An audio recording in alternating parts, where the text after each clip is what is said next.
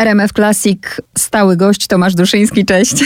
Cześć, cześć, stały, stały w uczuciach też do RMF Classic. Tak, a ja stała w uczuciach do e, twojej serii Glac. Przeczytałam, nie wiem dlaczego chciałam powiedzieć ostatnią część, ale w sensie nie ostatnią, tylko najnowszą. Glac Goliat.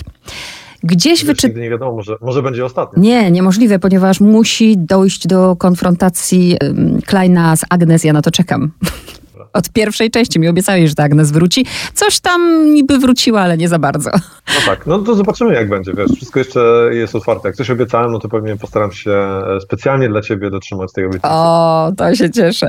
Słuchaj, najpierw dla tych, którzy y, gdzieś tam y, nie wiedzą, przy, przypomnij po prostu tytuły mm, części, które się do tej pory pojawiły. Tak, dzień dobry drodzy Państwo. E, bardzo się cieszę, że znów jestem gościem w RMF Classic e, i oczywiście jestem tylko po raz kolejny z cyklem GLAC, czyli cyklem kryminałów retro rozgrywających się w latach dwudziestych ubiegłego wieku w Kłodzku. Już e, mieliśmy okazję rozmawiać o Glac, czyli pierwszej części Glac Kraj Pana Boga, czyli drugiej części Glac Zamieć, który zabrał nas e, na Śnieżnik między innymi w trzeciej części i teraz rozmawiamy o najnowszej powieści, e, czwartej odsłonie tego cyklu, czyli e, Glac Goliat. Gdzieś wyczytałam, albo mi się to śniło, to powiedz, że z tej części jesteś najbardziej zadowolony? Wydaje mi się, że najczęściej autorzy mówią, o, kolejna książka, a to jest najlepsza, drodzy Państwo, trzeba ją z nią się zapoznać, bo, bo to już jest majstersztyk tak zwany. Ja, ja nie używam tego typu zabiegów, ale muszę przyznać, że rzeczywiście pisało mi się tę powieść e, najlepiej, chociaż e, też najdłużej i najwięcej czasu chyba poświęciłem na jej dopracowanie, ale powiem szczerze, że, że ten klimat, który chciałem uchwycić, Kłodzka lat 20 ale też takiego westernowskiego klimatu, wydał mi się całkiem dobrze zrobiony.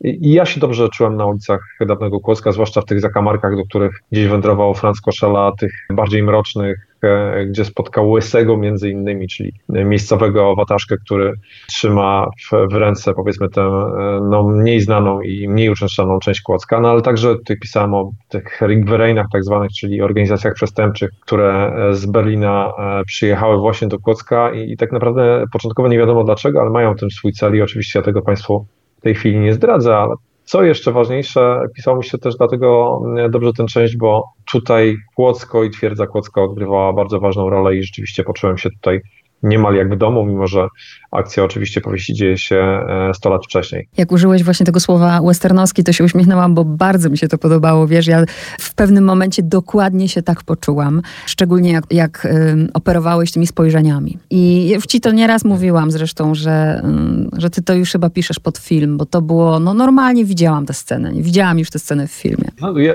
ja, nie ukrywam, że, że ja też pisząc e, tak naprawdę najczęściej widzę te wszystkie sceny, które mam przed oczami, więc fajnie, o wiele, o wiele przyjemniej mi się pisze też, jeżeli coś sobie potrafię zwizualizować. No ale nie ukrywajmy, że chciałem odkryć taką zupełnie nową przestrzeń dla samego miasta i rzeczywiście mamy to starcie e, dobrych i złych, gdzieś w tle zbrodnie popełniane w Kłodzku, oczywiście na jednym planie, które być może zamieszany jest, a być może nie, nie taki ksiądz e, z miejscowego kościoła niebowzięcia Najświętszej Marii Panny. Paul Reiser, który już na samym początku popełnia samobójstwo, ale jego wizje z kolei, które miał przed śmiercią, mają duży wpływ na mieszkańców e, Kłodzka i na to, co się potem dzieje w Kłodzku, akurat związanego z, z tymi e, wizjami i, i śmierciami i, i zabójstwami, które, które w Kłodzku nagle mają miejsce, no, ale z drugiej strony jest ten drugi plan, czyli pojawienie się właśnie tych ringvereinów, tych organizacji przestępczych, przestępczych z Berlina, o których, których powiedziałem. No i oczywiście to starcie dobra ze złem, ale tak naprawdę nie do końca wiadomo, kto tu jest dobry, kto tu jest zły, bo nigdy staram się tego nie rozstrzygać do końca. No i oczywiście tych moich dwóch bohaterów równorzędnych, którzy e, no, są rzuceni z samym wir tych e, wydarzeń, czyli Wilhelm Klein leczący rany po ostatnich wydarzeniach z Glad Zamieć i wachmistrz Koszela wciąż niepokorny, wciąż mający swoje za uszami, ale też starający się powrócić do łask po tym, jak stracił no, dosyć intratną e, posadę. Wcześniej był szefem Wydziału Kryminalnego, a teraz został zdegradowany. E, i wydaje się, że tak naprawdę musi wycierać chodniki i ulice Kłodzka, zajmując się tą drobną, e, niezorganizowaną do końca przestępczością, a znów jest w centrum wszystkich wydarzeń. No i jak w dobrym westernie muszą być kobiety lekkich obyczajów i ten w ogóle taki światek e, Moulin Rouge stworzyłeś, mam na myśli też e, malarza. Tak, tak, po, pojawia się e, Germain Ulm, to jest taki malarz, który nagle pojawia się w Kłodzku. Jego historię też możemy śledzić i on z kolei, no, jako malarz maluje taki cykl obrazów, który też jest związane z głównym wątkiem, ale nie chcę Państwu przyjemności oczywiście e, zepsuć e, odbioru książki i dochodzenia tak naprawdę, kto tutaj jest tym winnym, kto tu jest mordercą, może jest ich o wiele więcej niż jeden. No ale nie ukrywajmy, gdzieś pojawimy się w tych salonach tak zwanych, jeżeli to jest dziki zachód, to w kilku knajpach w Kłodzku na pewno też potoczy się akcja. Tam między innymi już na samym początku powieści wachmistrz Franz Koszela e, dowiaduje się o tym, że w Kłodzku E, zaczynają e, ciemnymi sprawkami zajmować się osoby zupełnie mu nieznane, co jest dla niego dużym zaskoczeniem. E, no i też ten świat Molen Rouge za sprawą jednej z bohaterek, która ma bliższe związki, powiedzmy to, z Wilhelmem Kleinem, no ale też nie, nie zapominam o tym, żeby oprócz tego Kłodzka odbyć też podróż gdzieś przynajmniej w jedno miejsce Kotliny, tak żeby przedstawić też inne miejsca, które są bardzo ciekawe i tutaj zawędrujemy do Gorzanowa, a Gorzanów z kolei to miejsce, gdzie jest pałac, zamek, dosyć dużych e, rozmiarów, niegdyś bardzo E, bardzo sławny, wiele osób tam przyjeżdżało i tam się rozgrywały kiedyś przedstawienia pasyjne w Teatrze Letnim. E, tysiące osób na Podzamczu się pojawiało z okolic Kłodzka i nie tylko, z całej Kotliny, ale też przyjeżdżali z zagranicy dziennikarze, żeby prześledzić przedstawienia e, pasyjne, czyli tej śmierci, ukrzyżowania Jezusa i tej całej drogi, którą, którą odbywał aż na krzyż, po to, żeby zobaczyć setki aktorów, które brały udział w tych przedstawieniach pasyjnych, no ale też po prostu w tych misterium jakoś się zanurzyć, zagłębić, więc ten, e, to wydarzenie rzeczywiste z, z historii tamtego okresu e, też stało się kanwą do tego, żeby e, no, włożyć je w fabułę historii, którą opowiada. Mhm, tego właśnie byłam ciekawa, więc już mi odpowiedziałeś. Wiadomo, że nie będziemy zabierać przyjemności, więc pokrążę i popytam. Drodzy słuchacze, wy możecie czytać oczywiście każdą książkę sobie oddzielnie, ale polecam. Ja mam takie zawsze uczucie, że wracają dobrzy znajomi, bo na przykład wrócił teraz spokrewniony zresztą z Kleinem burmistrz. Jak wiemy, jak wiemy postać, która faktycznie no, dużo dobra dla miasta zrobiła. A powiedz, czy starosta, który się pojawia, to już jest fikcyjna postać, czy był taki zły starosta? E, e, to jest fikcyjna postać, e, bo niestety nie miałem informacji o tym, czy ten starosta, który był w tamtym czasie, był zły, czy był, czy był dobry. Trudno to z dokumentów wyczytać. No jest jedną z postaci ważnych dla, dla powieści przebiegu przebiegu akcji, ale pojawiają się te postacie historyczne rzeczywiście. Franz Ludwik to jest wieloletni najpierw wiceburmistrz, a potem burmistrz Kłodzka, dawnego Glacu, który rzeczywiście zasłużył się bardzo mocno dla tego miasta e, i, i staram się o tych postaciach e, gdzieś w każdym tomie powiedzieć coś, coś miłego i coś, coś dobrego, tym bardziej, że rzeczywiście Franz Ludwik zasłużył sobie na miłe słowa. Tak jak wcześniej e, w drugim tomie Gabriel von Magnis, hrabianka, tak. która poświęciła całe swoje niemal życie na pomocy bliźnim, ale jest ich więcej tych postaci. W pierwszej był jeszcze Georg Marx, czyli zasłużony dla Kotliny Kłodzkiej, ale nie tylko, dla, dla podróży po Kotlinach Kłodzkich, Kłodzka fotograf e, ziemi kłodzkiej i samego Kłodzka, e, wytwórca tysięcy pocztówek, które można do dzisiaj obserwować, a on rozpoczął tak naprawdę boom na te pocztówki takie, wiesz, e, które sobie ludzie gdzieś tam jeżdżąc kupowali w różnych miejscach, więc, więc staram się, żeby rzeczywiście oddawać ten klimat miasta to raz w miarę wiarygodnie, ale też poznawać no, no te postaci, które rzeczywiście coś, jakiś miały wpływ na Samokłodzko. A przypomnij mi, bo tego akurat nie pamiętam, bo jakby wraca z pierwszej części profesor Taube, to to była postać fikcyjna, czy też ym, czerpałeś z archiwum i był taki profesor? To jest postać, która rzeczywiście pojawia się w historii Kłodzka e, i rzeczywiście w gimnazjum kłodzkim był profesorem, prowadził zajęcia rysunku, więc, więc jak najbardziej postać e, autentyczna. Rzeczywiście powracam do niej po pierwszej części, w części czwartej, bo tak naprawdę historia rozpoczęła się od Gustawa Taube, tak. E, I, I, pierwszej ofiary, którą zobaczył na moście kamiennym, bardzo charakterystycznym i którą pewnie każdy turysta, który pojawi się w Kłodzku, musi zaliczyć e, ten punkt programu. E, więc to pierwsze otwarcie w Glacu w tej pierwszej części było, odbyło się za sprawą właśnie tego, tego profesora, który odnalazł pierwsze zwłoki. No i teraz powracam do niego, ale to ze względu na tą właśnie, że jest, zna się na rysunku, zna się na malarstwie i w pewnym momencie no, udziela e, wielu informacji na temat obrazów, które pojawiają się w Polsku, a które zwiastować mogą albo zwiastują właśnie e, kolejne ofiary. Tą scenę genialnie zarysowałeś, bo po prostu on nawet, nawet można powiedzieć, no chciałam powiedzieć policjantów, ale wachmistrzów po kątach porozstawiał w tej, w tej akurat scenie.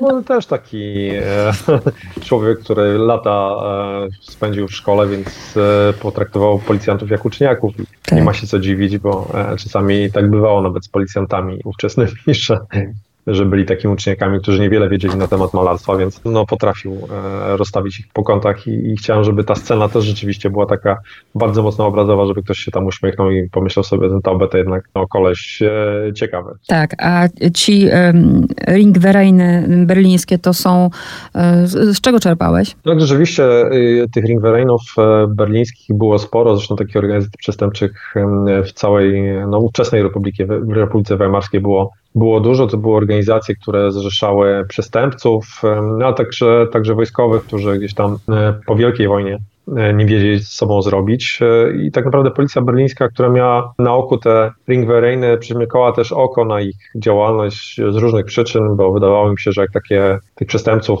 będą mieli pod kontrolą w jednym czy w drugim, e, w drugiej organizacji przestępczej, to będą wiedzieli tak naprawdę wszystko gdzie, co, kto i jak będzie robił. I te układy pomiędzy policją a ringwereinami w Berlinie były dosyć znane.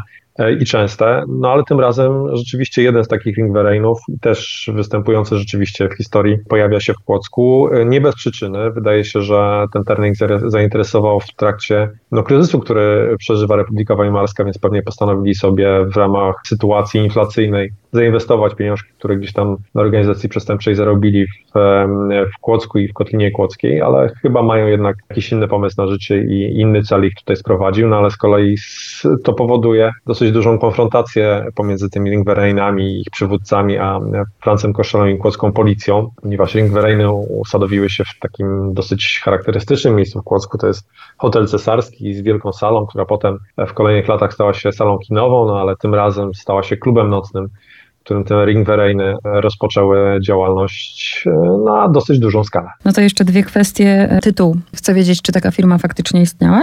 Nie, ta firma e, nie istniała w tamtym czasie. Tytuł więc jest jak najbardziej wymyślony, tak samo jak i firma. A teraz porozmawiajmy o używkach w tamtych czasach. Skąd czerpałeś wiedzę na temat właśnie narkotyków w tamtych czasach? Jest dużo publikacji i tak naprawdę nie była to rzecz niezwykła w tamtych czasach, w czasach Republiki Weimarskiej, czy potem w kolejnych latach, latach 30., czy, czy w czasie wojny, że e, używano e, narkotyków do, e, do tego, żeby się dobrze bawić, ale też, też do innych celów, na przykład w czasie wojny niemieccy żołnierze brali specjalne tabletki, w których była amfetamina, która pozwalała im no, na walkę przez kilka dni i taką euforię i, i niemalże powodowała, że byli, czuli się niezniszczalni, także czekolady dostawali specjalne z narkotykami, no ale w latach 20., 30., nie tylko w, w Niemczech, ale także, także w Polsce, gdzieś tam śnieg tak zwany znajdował się, można było go zażywać w różnych knajpach i zażywali go literaci między innymi i, i, i aktorzy, więc e, bawiono się w różny sposób, między innymi taki, zresztą też były y, koncerny farmaceutyczne, które y, produkowały leki, które, które tak naprawdę dzisiaj byłyby zabronione, a wcześniej, wcześniej po prostu można było sobie gdzieś tam zakupić na ból głowy. E, tradycyjnie jest mapa, spis ulic i widziałam na Facebooku, że już właśnie to jest chyba już taki standard, że ty e, całe wycieczki oprowadzasz. Tak, nie, to jest, to jest wielka przyjemność. E, kilka dni temu rzeczywiście opracowałem, oprowadzałem już dwie grupy po Kłodzku. Miało być początkowo w każdej grupie po 15 osób, ale w końcu już 25 i tak się wszyscy nie zmieścili. No ale podróżujemy sobie i podróż trwa dwie godziny śladami bohaterów Glaca, ale też miejsc zbrodni.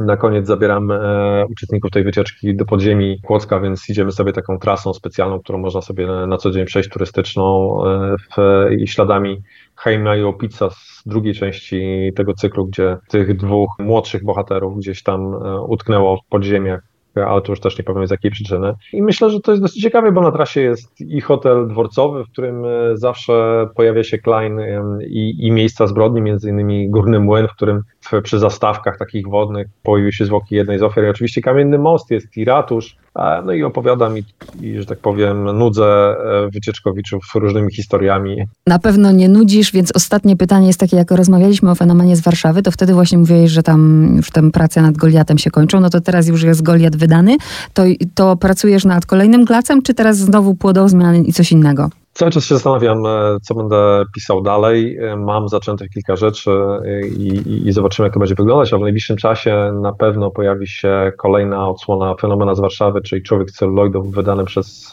SQN. Potem zamknięcie tej trylogii, ponieważ to będzie trylogia związana z fenomenem z Warszawy, Stefanem Osowieckimi, komisarzem Wróblem. Człowiek bez przyszłości to jest ta trzecia, trzecia część zamykająca tę historię.